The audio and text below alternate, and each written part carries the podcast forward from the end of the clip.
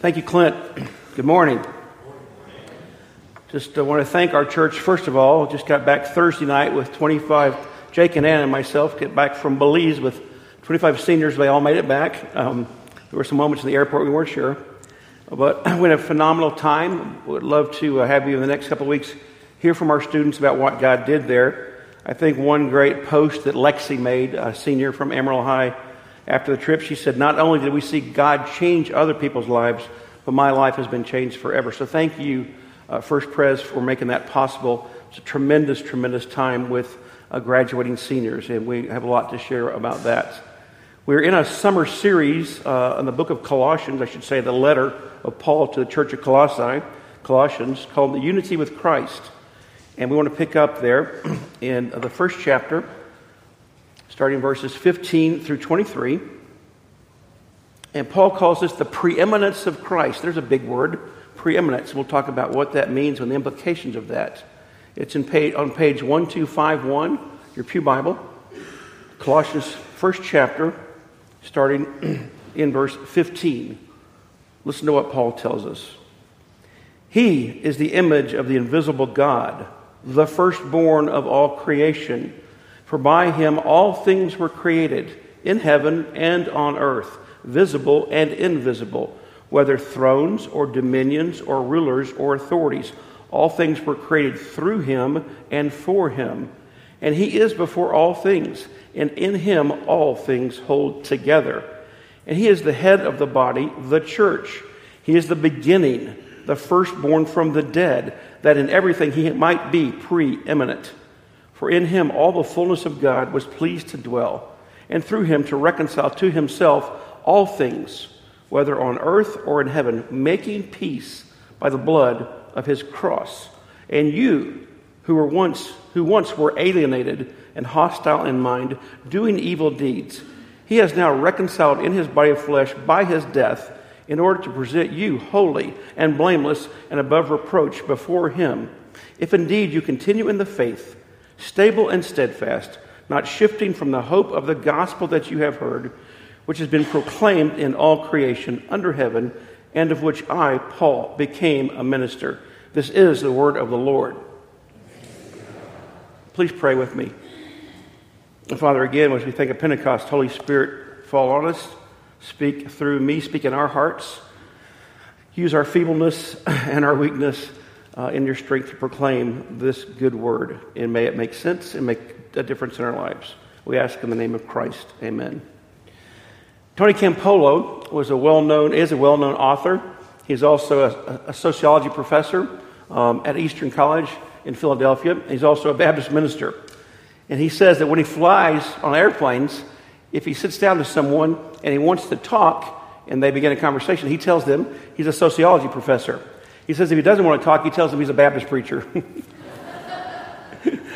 but he says that one time, he is, as we look at this preeminent, preeminence of Christ idea, this great truth, he said that one time he was flying with a gentleman across from New York back to, I'm from LA back to Philadelphia, and he begins this conversation with this very uh, erudite, very well dressed, successful looking uh, man, uh, uh, and they move into spiritual things.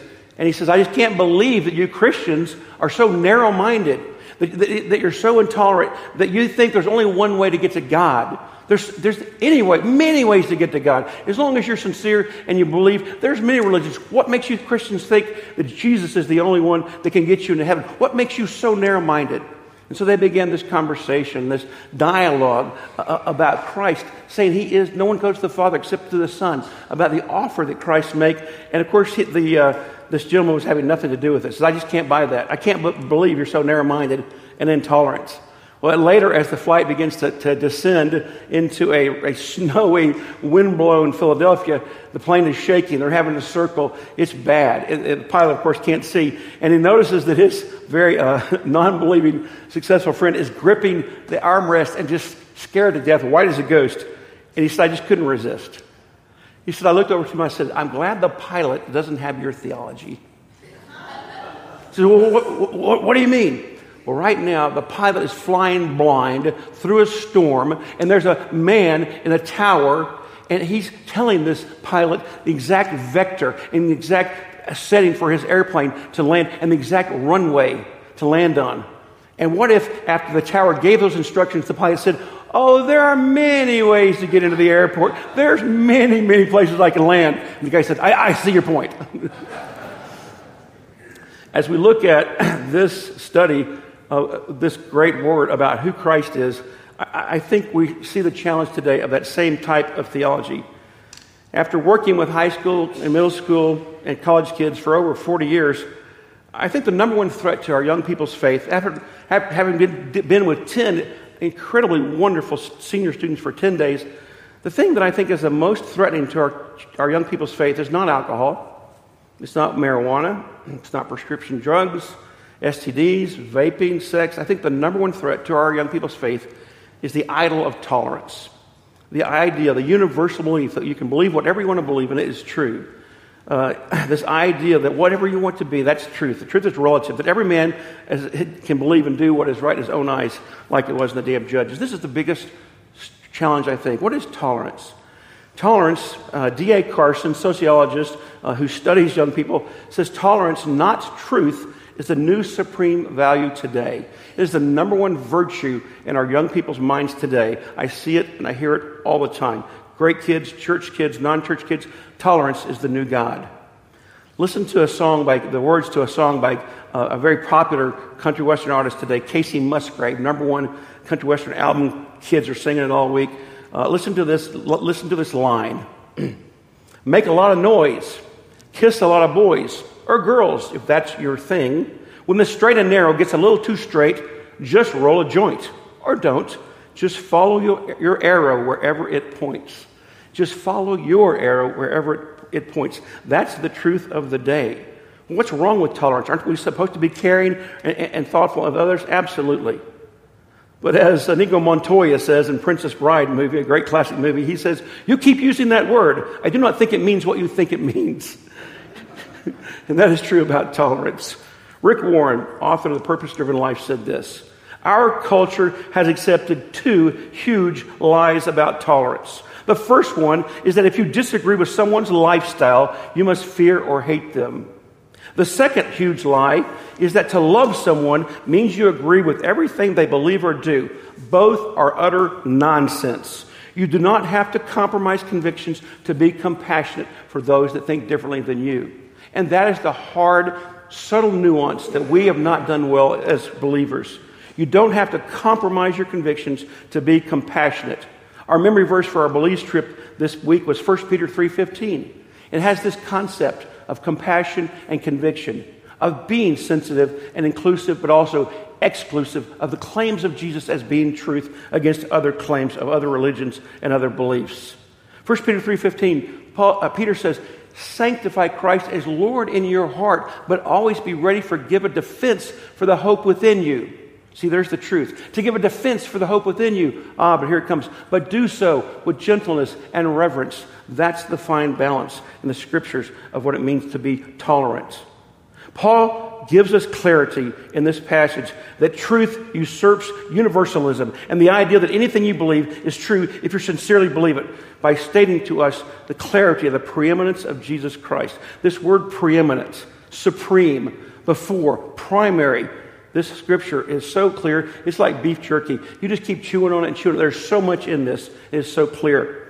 Paul answers three major questions when concerned about universalism and tolerance. He answers, first of all, what is the preeminence of Christ Jesus? What does that mean? And then, secondly, what does this mean to us? What do I do with this? What are the practical applications? But then, lastly, we can't leave with get, we can't get off the hook. What are we called to do in response to what Paul says about Jesus? What is preeminence? What does it mean to us in this culture, this believe everything culture? And what am I called to do personally? Let's look at this first question. What is the preeminence of Christ Jesus? I used to work for Pfizer Pharmaceuticals, and for a while I was on a hiring team. And of course, we would collect resumes and we would read through all the specifics. I just got through the privilege, Anna and Jake and I, of looking at high school resumes and seeing their, their GPAs and, and, and all they've done. Recommend them for the First Presbyterian Scholarship. We were able to give out six scholarships to our students. Thank you again. This is the resume of Jesus Christ. Paul is saying, Let me tell you why this is the candidate for the job. Let me tell you why this, he is Lord of Lords and King of Kings, and there is no other. Here's his resume. See if anybody else measures up. Just look at the descriptions. Number one, he is the visible image of God. He is the visible image of God. When Thomas says, Show us the Father that we might see him, Jesus says, Have I not been with you long enough? Thomas, if you've seen me, you've seen the Father. You're looking at him. It's me. I'm him. It's a story of a statue in a small fishing village on the coast outside of Boston, outside of Gloucester, where Perfect Storm was filmed. There's a statue about the founder of that fishing village. And the statue says, This is a memory of the founder of our city, but this is not him. There was no uh, recording, no picture, no likeness of him could be found. So instead, we took a picture of his son and made the statue because it said, if you've seen the son, you've seen the father. That's what Paul is saying. When you see the son, you see God the Father in him and him alone. He is the invisible image of the invisible God. He is then the firstborn of all creation. He didn't just live for 33 years like other leaders like Muhammad, like Buddha. He wasn't just a man that did an amazing thing, a great teacher, a great religious leader, a social impactor. He didn't just live for 33 years. He has always been. He wasn't even born. He was there from the beginning of time. He is eternal, eternally past, present, and future. He has always existed. There was never a time he did not exist. That's not just a normal person. That's not another religious leader. He is eternal, omniscient, omnipotent, all the omnis you can think of. He is them. In fact, when the, when the uh, Pharisees are giving him a hard time, and he's talking about Abraham, he says, You think you're better than our, our father Abraham? He says, Let me tell you something. Can I blow your chronological mind? Before Abraham was Yahweh. Why are you quoting God's title from the Old Testament? Before Abraham was, I am. Not I was, not I am now, not I will. I am existence. He was before. He's the firstborn of all creation. How about this one? All things were created by him, through him, and for him. He is the author, the power. The, he was there, Father, Son, and Holy Spirit, when they said, Let us make man our own image. Let us, the cosmic dance, C.S. Lewis called He was there at creation. God speaking through him. Genesis 1 says, 1 1 in the beginning. Then John says, Let's tie that to Jesus Christ. He says, In the beginning was the Logos, the Word, Jesus Christ, was there at the start. He is eternal. He's always been. Everything was made through Him, by Him, and for Him. Who else can say that? And I love this. He is before all things. That's the, this is the crux of this whole passage. He is before all things. No beginning, no end, has always been. And then here's this one In Him, all things hold together. That is the basic truth reality that we must grab a hold of. In him, all things hold together. I read of a chaplain who was uh, visiting and working with uh, soldiers in Vietnam to start of the Vietnamese War. It was the first war ever fought with helicopters. That was when the helicopter actually came in as a, as a battle piece to be used in warfare. And the chaplain is looking at this beautiful, brand new helicopter that this helicopter pilot uh, is flying into battle outside of Ho Chi Minh, Saigon. And they're talking, and he says, This is the rotor blade. This is, he's talking about different pieces of the helicopter. And then he gets to where the, the rotor blade comes through and the propeller, and there's this gigantic, imagine this nut being about 100 times this size. It's on top of the shaft of the propeller blade of the helicopter. And he goes, And this is the Jesus nut. He goes, Excuse me? We call this the Jesus nut. He goes, Why would you call it the Jesus nut? He says, It holds the entire helicopter together is the most important piece of the helicopter. He says it's also what you scream as you're flying down, going down if it comes off. This is called the Jesus nut. That's what Paul says. In him, all things hold together. He is the most important part of our faith, of our world. It's like Jenga. Our kids play these giant Jenga games at restaurants. You play Jenga with your kids. You can take this piece off, nothing happens. You can take this piece off. But when you find that one piece, that when you pull it, everything collapses.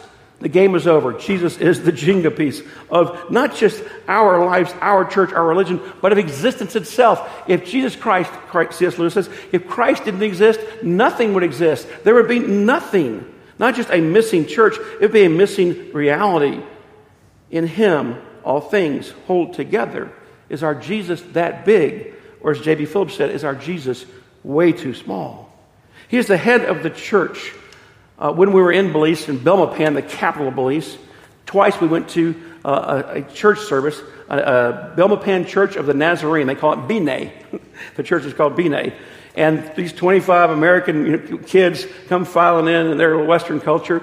And, and, there are Chinese people there because the Chinese run the, the markets. And there are Creole people there that were left over by the, the slaves. When, when, when Britain because Belize was a British colony. When Britain gave them their uh, when Britain freed the slaves, they left they left thousands of slaves on the beaches at uh, Belize. So now there's a Creole culture there. Uh, there's a Mayan culture. You can just tell by the the look. Uh, there's a Mennonite culture there. It's we walk into this church and it looks like the body of Christ. And here we are. And they're telling Creole stories and jokes, and we're not understanding much. They speak English, but Creole is a whole other word, and a whole other language. Their, their, their food is different. The, everything is different. The standing, sitting. But when they start singing, when they start singing um, at the cross, when they start singing Amazing Grace, they start singing Blessed, our, our kids pick it up right there. It's in a calypso beat. It's kind of reggae, but it's the gospel. And when the pastor gets up to preach the word, we were right at home. Thousands of miles away, Jesus, the same gospel, the same Jesus. He is the head of the church in Belize, the church in Amarillo, the church around the world. Jesus is the head. Not some popular pastor, not some personality, not some individual or some group or some denomination, but Jesus Christ is the head of the church of Christ, his body. And if you and I worship anywhere, go anywhere where that is not true, run away. He is the head of the church. He is the beginning. I mean, that's just that doesn't even need explanation.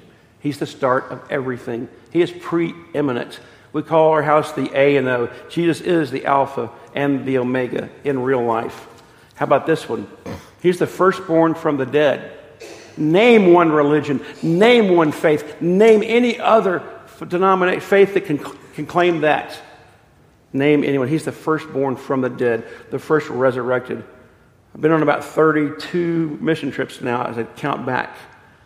One of the most frightening was in the Philippines. I took some Texas Tech students with Young Life, and we went to the Philippines to help Young Life there, La Vida, I they called it, um, Nueva La Vida.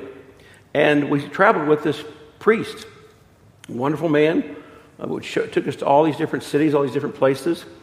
He said one day, I want to take you to a faith healer. I'm like, I'm about 28. I'm, I'm like, I'm not sure about that. He said, No, this is guy, he's the real deal. He's healing people in the name of Jesus. I'm like, Well, I don't doubt that that can happen. We got in our, our little jeepneys. We drove out of Manila, way up northern Luzon, the island of Luzon, to a city called Baguio. Beautiful, up in the mountains over the South China Sea. It's a military base for the United States at one time. And we drove up, and there's this incredible resort building and there's people lying all around it, sick, crippled, diseased. It looked like something out of the New Testament, the pool of Bethesda. And they were there to see Jun Labo, the healer. And I'm just kind of wondering if this is a good thing. He takes us past all of these sick people and takes us into this room, an anteroom, before you go into where the healing takes place.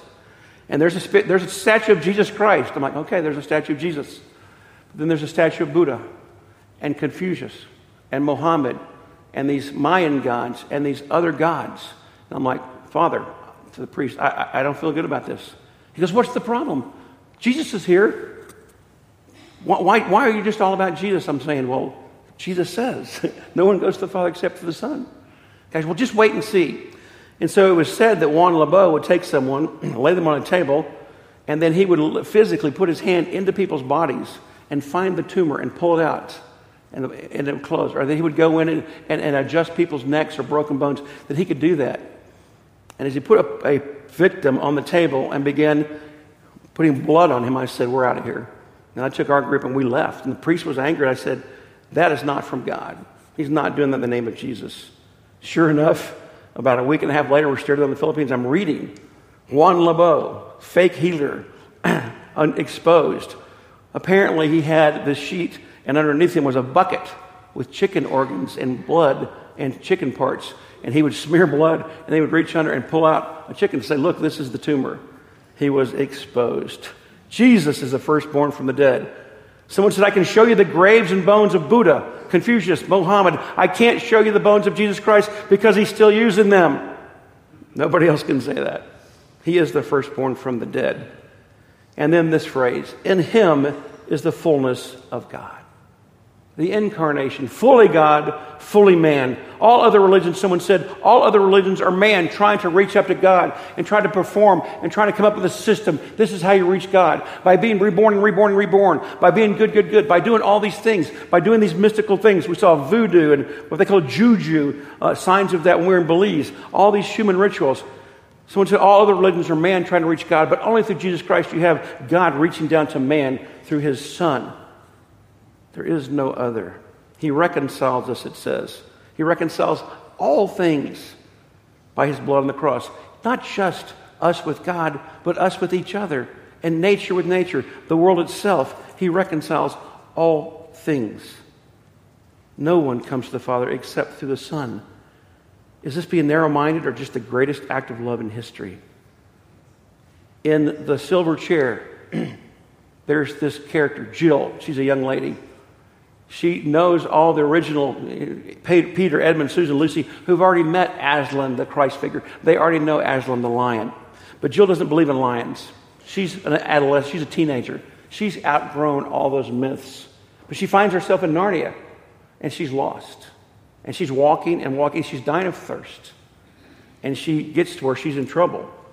She is about to collapse, looking for water, and then she hears it this bubbling brook, this beautiful stream she runs through these trees, and there in the middle of the meadow is this perfectly clear, bright, beautiful stream, like we saw in Belize everywhere, of refreshing water.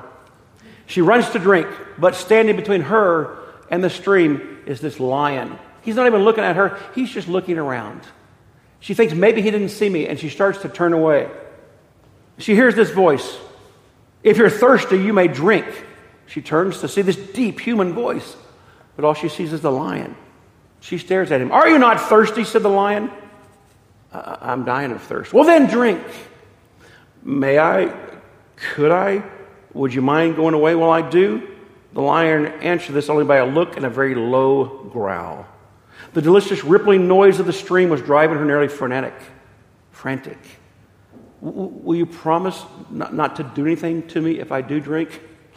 I make no promises. Jill was so thirsty, she began to take a step forward. Do you eat little girls? I have swallowed up girls, boys, women, and men, kings and emperors, cities and realms that I dare not drink. Then you will die of thirst. Oh dear, I, suppose I must go and look for another stream. There is no other stream. And Lewis says, it never occurred to Jill to disbelieve the lion. It was the worst thing she ever had to do. She went forward to the stream, knelt down, and began scooping up water in her hand. It was the coldest, most refreshing water she'd ever tasted. You didn't need to drink much of it, it quenched your thirst immediately. There is no other name under my heaven which men can be saved. There is no other stream. And tolerance and universalism is a lie that is ruining our generations to think there's other truth besides the truth of Jesus Christ. Is this narrow minded or just the greatest act of love in history? That is the resume the next verses, 21 to 22. What does this mean to us? I believe it. I get it. The preeminence of Jesus. So what? So what? Paul says this very clearly. Guess what? We were alienated from God by our sin.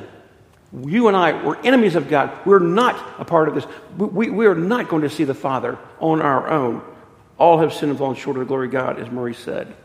But here's the good news by his death, the death of the most important individual in the existence of reality, by his death, by him dying on the cross, we are reconciled. We can be reconciled with the Father.